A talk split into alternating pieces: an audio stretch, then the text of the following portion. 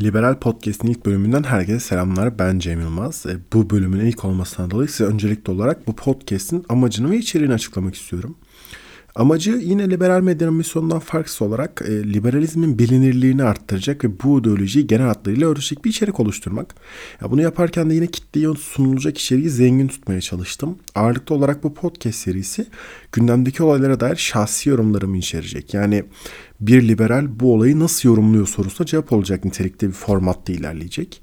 E, gündem yorumları haricinde liberal oluşumlardan, partilerden ve bu ideolojinin kanaat önderi sayabileceğimiz insanlarla yapacağım söyleşilere de yer vermeyi düşünüyorum bu podcast serisinde.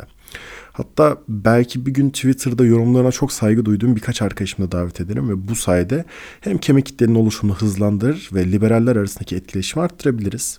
Yani genel hatlarıyla program bu şekilde ilerleyecek ve sık sık konuklu içerikler gelecek.